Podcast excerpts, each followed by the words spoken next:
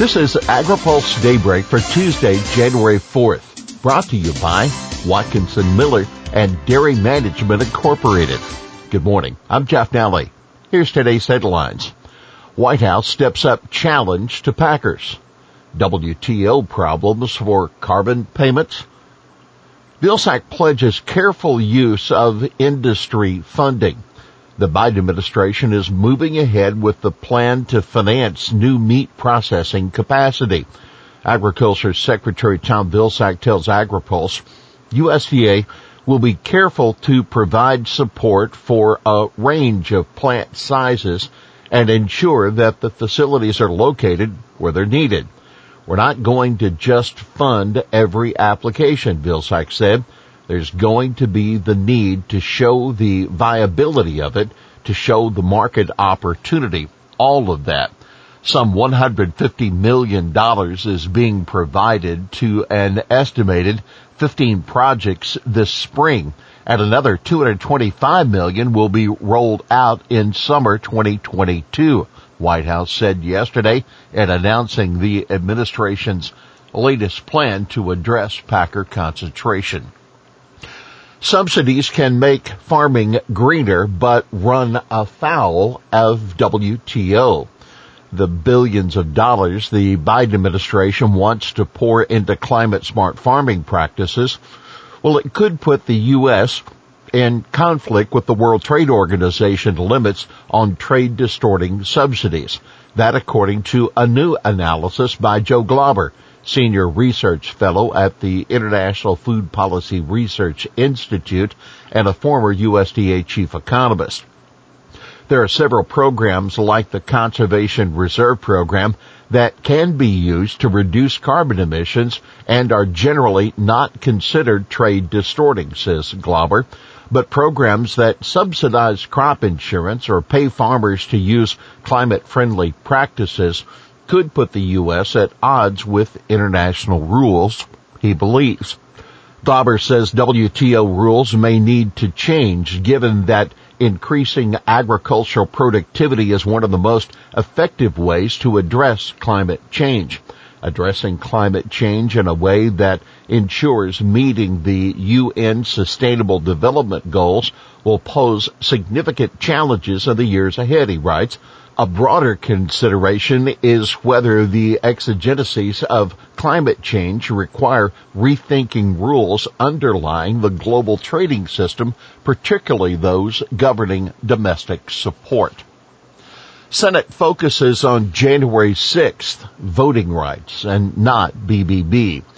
The Democrat-controlled Senate is back in action this week, and there are reports that Senator Joe Manchin may be willing to negotiate a deal on a scaled-back version of the Build Back Better bill. The BBB bill contains $90 billion in ag and nutrition provisions. But Democrats are going to keep the focus this week on the one-year anniversary of the January 6th Capitol riot, while trying to make the case for passing their voting rights legislation in coming days.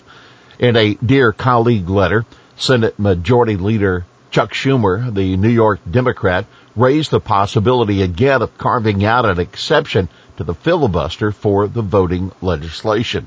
Now keep in mind, neither Manchin, the West Virginia Democrat, nor Kristen Sinema, the Arizona Democrat, has given any indication that they would support ending the filibuster change. We'll have more AgriPulse Daybreak after this.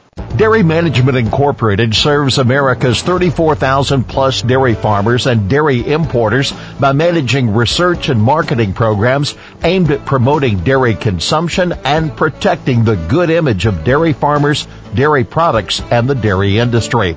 Funded entirely by dairy farmers, DMI has distinguished itself as a strategic consultant and valuable resource to businesses and organizations in the food and beverage sector that seek to increase sales and raise their image through the innovative use of dairy and dairy ingredients.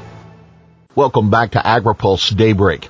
Dallas Fed survey finds general farm optimism amid input concerns. There are some cautionary notes mixed with good news about the farm economy in the Fed Reserve District that covers Texas, northern Louisiana, and southern New Mexico. In the Dallas Fed's latest survey, ag bankers say that despite record corn and cotton crops, continued high input prices are likely to cut net profits substantially for this year. Demand for agriculture loans in 2021's fourth quarter increased for the first time since the third quarter of 2015. And loan repayment rate continues to increase. Loan volume decreased for feeder cattle loans, dairy loans, and crop storage loans compared with a year ago, the Dallas Fed says. Values for both irrigated and dryland acreage as well as ranch land rose in the fourth quarter, according to the survey. Nunes exits Fortenberry, prosecution proceeds. Devin Nunes is officially retired as of Monday from the House seat representing the San Joaquin Valley. Nunes, who took a job as CEO of former President Trump's new media company, was in line to chair the powerful House Ways and Means Committee after the midterm elections, if the GOP were to win a majority. Nunes' family has long had a dairy farm in Tulare County and in 2007 added an operation in Iowa. He had served in the House since 2003. Also Monday, a federal judge in California rejected a request by Representative Jeff Fortenberry, a Nebraska Republican, to dismiss an indictment brought against him for lying to federal investigators about illegal contributions to his 2016 campaign. The order sets the stage for a trial next month. Fortenberry had been the top Republican on the House Ag Appropriations Subcommittee before being indicted in October. Argentina promises tight control of biotech wheat. Argentine farmers are still very concerned that the country's approval, the first ever, of a genetically modified wheat seed could hurt exports. So the government is promising to enforce strict controls over movement, storage, and planting. That according to the USDA's Foreign Agriculture Service. The Argentine government has created a special audit commission under the National Seed Institute to monitor all aspects of the commercialization of the biotech wheat developed by the Argentine company Bioceres. But tensions are high because neighboring Brazil has only partially approved it. Brazil approved in November the importation of flour made with the Bioceres HB4 wheat. Here's today's She Said It. Yes, indeed, at Chuck Grassley.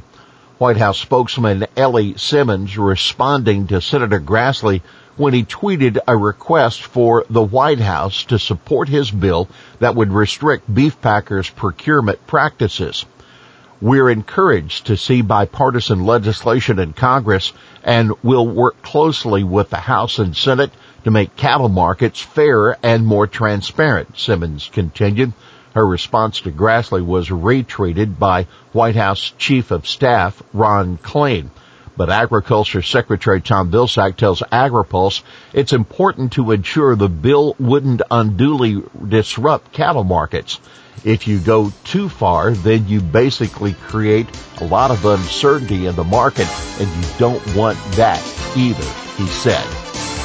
Well, that's Daybreak for this Tuesday, January 4th, brought to you by Watkinson Miller and Dairy Management Incorporated. For the latest news out of Washington, D.C., visit agripulse.com. For AgriPulse Daybreak, I'm Jeff Daly.